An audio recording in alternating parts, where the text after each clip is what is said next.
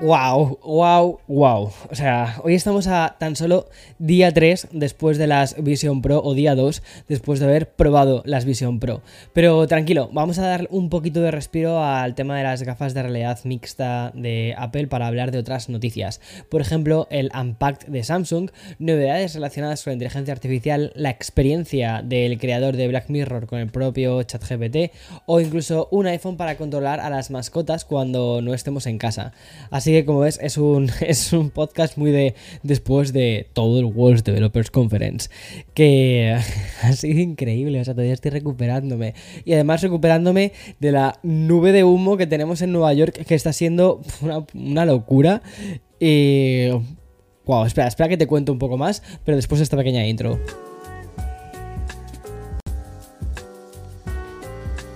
Yo creo que esto lo has visto ya, ¿no? En las, noticias estos días. Al menos mi madre me dijo, me dijo justo esta mañana, oye, ¿viste las noticias lo que está pasando en Nueva York? ¿Qué está pasando? Bueno, pues lo que está pasando en Nueva York son que parece ser que hay unos cuantos fuegos descontrolados en Canadá.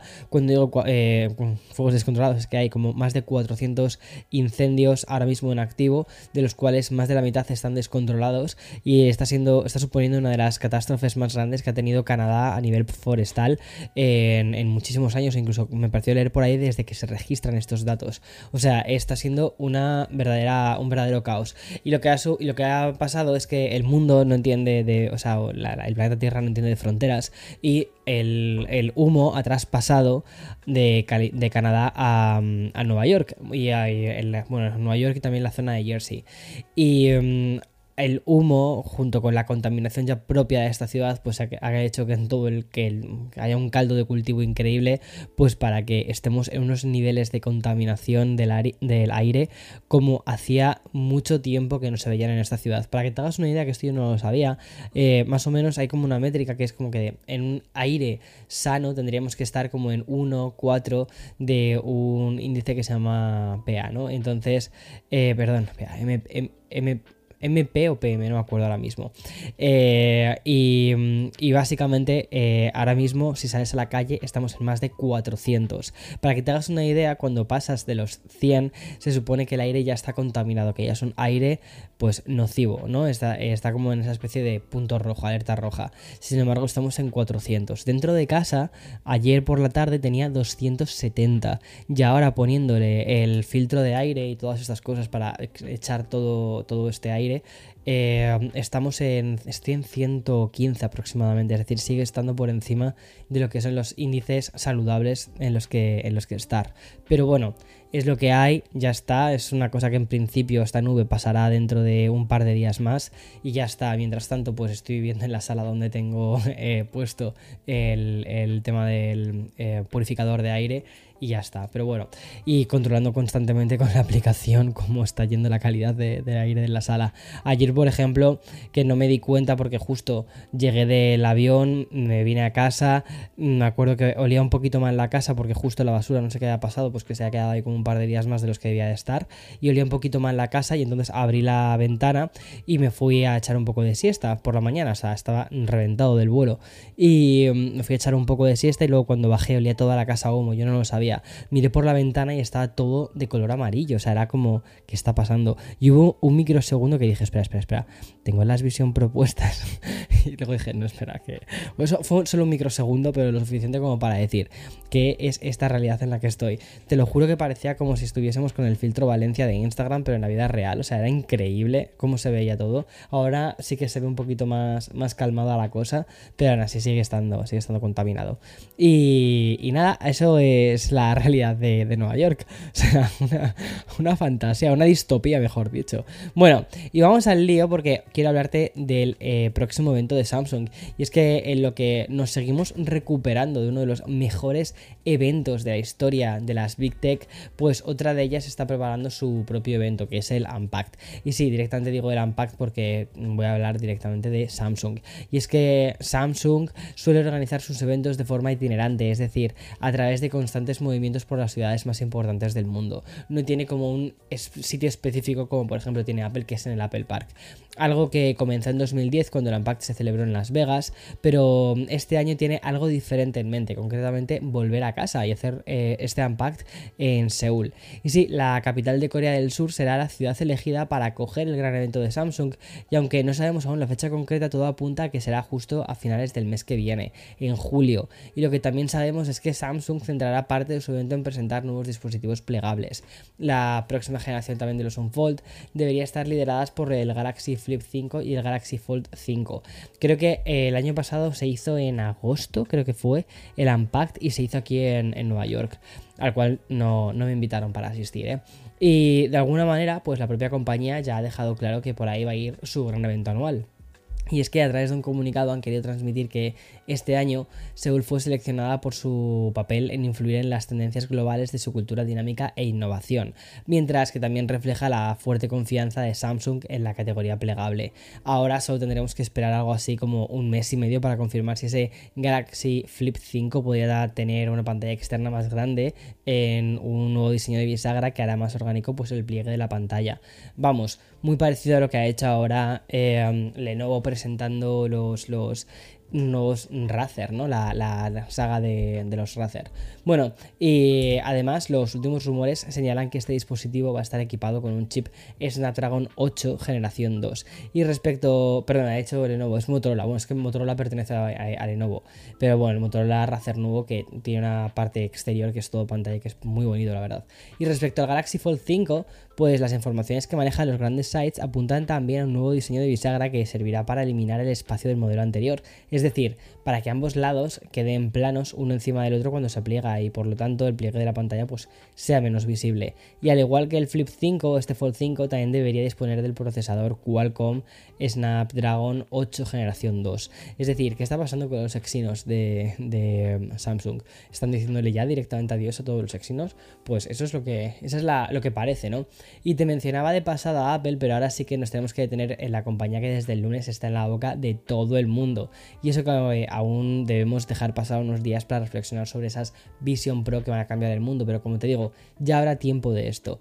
Mientras tanto, tengo que contarte una información que han podido confirmar desde The Verge, y es que al parecer Apple ha comprado AR Mira, que es una startup con sede en Los Ángeles que es la responsable de fabricar los auriculares de realidad aumentada que se usan en la atracción de Mario Kart en el Super Nintendo World. Pero además, esta startup también colabora con la Fuerza Aérea y la Marina de Estados Unidos. Y según informan desde The Verge, esta adquisición ha supuesto que hasta 11 empleados de AR Mira ya trabajan en Apple. Y por cierto, esta startup ya tenía una especie como de relación con los de Cupertino, ya que el mismísimo Johnny Ivy ha sido el asesor de AR Mira en el pasado. Y esta adquisición tiene todo el sentido del mundo, puesto que, como ya sabemos, desde el lunes Apple ha entrado de forma oficial en el mundo de la realidad mixta y de la realidad virtual. Y adquirir una startup con este bagaje, pues al final es sumar experiencia, sumar conocimiento y mucho músculo para poder preparar el de estas eh, Visual Pro de cara a principios del próximo año. Y tal y como he podido leer además en The Verge, el trabajo de Mira con la Fuerza Aérea consistió en el suministro de auriculares Prince Pro que usan los pilotos en la base de California. Por su parte, la colaboración con Nintendo consistía en el dispositivo de realidad aumentada que permitía a los usuarios ver a los personajes virtuales y las animaciones de Mario Kart como si estuvieses dentro del mítico juego de carreras. Bueno, y hablamos de Apple y es que hoy también he leído que la compañía está desarrollando un plan para aquellos usuarios de iPhone que tengan mascota y que puedan usar el teléfono como una especie de suerte de cámara de seguimiento, una cámara autónoma con funciones de seguimiento motorizadas para capturar y seguir a los perros, gatos y otras mascotas que tengamos en esos momentos en el que has tenido que salir de casa, la dejas ahí como que el teléfono pues los siga. Esta función es el resultado de una combinación de varias herramientas, porque por un lado tienes la API de nombre pose de cuerpo animal, la cual identifica y rastrea los animales con la cámara del iPhone, y la otra que sea una eh, herramienta de DocKit, y desde Apple la definen como una que permite mejorar la calidad de los, de los vídeos y fotos y también controlar el soporte motorizado del iPhone, es decir, seguir automáticamente a los objetos en movimiento, personalizar el encuadre y también controlar los, los motores. Y por cierto, esta app también permitiría crear animaciones dinámicas. El resultado es como un seguimiento automático de los sujetos en vídeo en vivo en un campo de visión 360 y por lo tanto los usuarios van a poder tener el control directo del soporte para personalizar el encuadre, controlar directamente los motores y proporcionar el propio modelo de interferencia para, para rastrear otros objetos, en este caso nuestras mascotas. Tiene mucho sentido porque de hecho una de las cosas nuevas que se han presentado con iOS 17 es, eh, por ejemplo, cuando dejas el teléfono por la noche eh, puesto en horizontal y que de ese modo puedas, eh, se convierte como una especie como de reloj de noche, ¿no? Que me parece muy chulo con la pantalla Always On, me parece muy, muy, muy bonito. sin embargo, no tenemos ahora mismo ningún stand, ninguna base de carga de Apple que permita ese tipo de cosas. Entonces yo creo que van a terminar sacando algún tipo de base que además tenga en el cuerpo algún tipo de motor que ya no solo te puedas hacer que el teléfono esté en, vertical, sino también que lo puedas pasar a horizontal, que sirva como mesita de noche y que además te permita hacer un seguimiento de lo que necesites estar siguiendo en ese momento. Me parece bastante interesante. Y toda la vez en todas partes, además de ser el título de la película más premiada en los últimos Oscar, también podría servir para hablar de los chatbots. Y es que estamos en plena era post-chat GPT, lo que quiere decir que todas las compañías tecnológicas ahora quieren desarrollar sus propias herramientas de inteligencia artificial. Y cuando digo todas, incluyo también a Meta. Y mm, bueno, más bien me estoy refiriendo a Instagram. Hoy hemos sabido que la plataforma podría lanzar su propio chatbot impulsado por inteligencia artificial más pronto que tarde. Y es que al parecer la red social que pertenece a Meta ya estaría diseñando un chatbot de inteligencia artificial que sería capaz de responder preguntas, dar consejos y ojo, vale, a esta novedad porque permitiría a los usuarios elegir entre 30 personalidades diferentes. Una de las implementaciones que podría tener este chatbot de Instagram es, por ejemplo, para ayudar con los copies de Instagram, es decir, con el texto que acompaña a las imágenes, así como también los DMs y cualquier texto que acompañen a las historias o los reels. Otra de las funciones que podría llevar el chatbot de Instagram es su inclusión en conversaciones con otros usuarios, y para ello deberíamos mencionarlos con una arroba y la IAS lo que haría sería unirse a esa conversación. De momento no hay fecha establecida para este posible lanzamiento, aunque hay que recordar que en el pasado mes de febrero el propio Mark Zuckerberg confirmó la existencia de un grupo de trabajo que ya estaba desarrollando personajes de IA para las tres grandes aplicaciones de la compañía, Instagram, Messenger y WhatsApp. Y mm, hablando de inteligencia artificial y de chatbots, pues la siguiente noticia de este episodio te va a encantar. Y es que si te digo el nombre de Charlie Broker, pues no sé si te va a resultar familiar. Yo creo que sí, porque si te gusta Expreso con Víctor y Café con Víctor, seguro que también eres eh, fan de Black Mirror. Pues efectivamente, Charlie Brooker es el creador de la serie que mejor ha retratado el mundo en el que vivimos, aunque todos sus episodios al final terminan siendo una distopía, pero han sido bastante reales en algunos casos y muy satíricos en otros, y que han funcionado como en algunos casos a modo de vaticinio. Basta con ver la presentación, por ejemplo, de las Vision Pro de Apple para ver que eso ya se había mostrado en cierta manera en aquel mítico episodio de Black Mirror que se llamaba Tu Historia. Pero eh, me parece muy curioso, el otro día lo comentaban unos, o sea, unos compañeros de prensa, creo que era Ángel que lo estaba comentando, y es que hace unos cuantos años, cuando veíamos la tecnología y veíamos como, por ejemplo, funciones tecnológicas que eran increíbles, decíamos, wow, esto es magia negra. Y ahora, eh, en lugar de decir, wow, esto que estamos viendo es magia negra, decimos, wow, esto es muy Black Mirror. Me parece muy interesante eso. Eh, pues lamentablemente, tal y como nos lo ha contado Chat Broker, iban a haber hecho un episodio que iba a estar Mm, guionizado por ChatGPT, que puede haber algo más em, Black Mirror que hacer un episodio guionizado por una, por una IA, por ChatGPT, pues creo que no. Bueno, pues como dice Charlie, eh, como ha confirmado Charlie Broker, pues este episodio no va a ver la luz porque literalmente el resultado fue un desastre, lo cual es genial para los guionistas. Y es que la entrevista no tiene ningún desperdicio porque así explica el creador de Black Mirror su experiencia con ChatGPT para redactar un guion. Y dice así, dice... He jugado un poco con ChatGPT y lo primero que hice fue escribir generar episodio de Black Mirror y aparece algo que a primera vista se lee pausible, pero a primera, pero a primera vista, porque luego es una mierda. Eso es lo que dice ¿eh? ¿eh? Lo que hace es buscar todas las sinopsis de los episodios de Black Mirror y mezclarlas. Luego, si profundizas un poco más, dices, oh, en realidad no hay ningún pensamiento original aquí. Exacto, o sea, al final estas IAs no están creando nada, lo que hacen es hacer un remix. Y así describe el guionista su experiencia para la creación de una serie. Eso sí, Charlie Brooker cree que ha sacado una lectura positiva también, y es que al ver el resultado de ChatGPT y comprender cómo la IA había llegado hasta ahí, se dio cuenta de que había muchos episodios que sí se podrían sintetizar en personas dentro de un ordenador. Al darse cuenta de ese elemento recurrente, el creador se decidió a descartar cualquier, en cualquier sentido de lo que creo que es un episodio de Black Mirror. ¿Qué significa esto? Bueno, pues que la nueva temporada será una ruptura con las reglas habituales de la serie.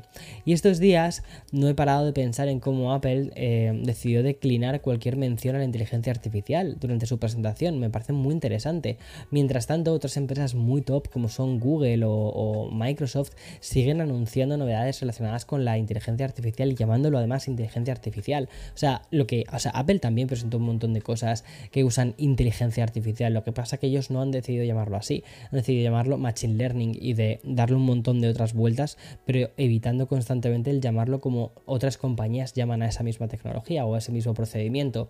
Y lo último que hemos conocido gira en torno a BART, que es el asistente virtual de Google que quiere actualizarse con dos mejoras importantes, tal y como podemos leer en el blog oficial de, esta gran compañía. Y es que ahora BART va a ser capaz de resolver tareas matemáticas, preguntas de codificación y también manipulación de cadenas con mayor precisión. Incluso se va a poder exportar tablas directamente y hojas de cálculo de Google, lo que va a facilitar la organización de los datos.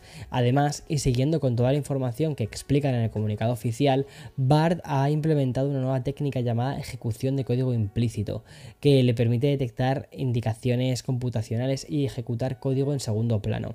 Eso significa básicamente que BARD ahora puede responder con mayor precisión a preguntas avanzadas de razonamiento y matemáticas. Y la idea que ha tenido Google es que no solo se basa en modelos de lenguaje grandes, sino también en modelos de precisión y, modelos muy detallados. Concretamente, la compañía ha conseguido con esta actualización aumentar la precisión de problemas matemáticos y de palabras basados en cálculos, en, dicen, así, dicen, problemas matemáticos y, basa, y, y, de palabras basados en cálculos conjuntos de datos de desafíos internos en aproximadamente un 30% me parece muy interesante lo, cómo lo están haciendo, cómo están avanzando tantísimo. Bueno, y voy a acabar ya con una noticia muy breve sobre uno de los temas más recurrentes de los últimos meses.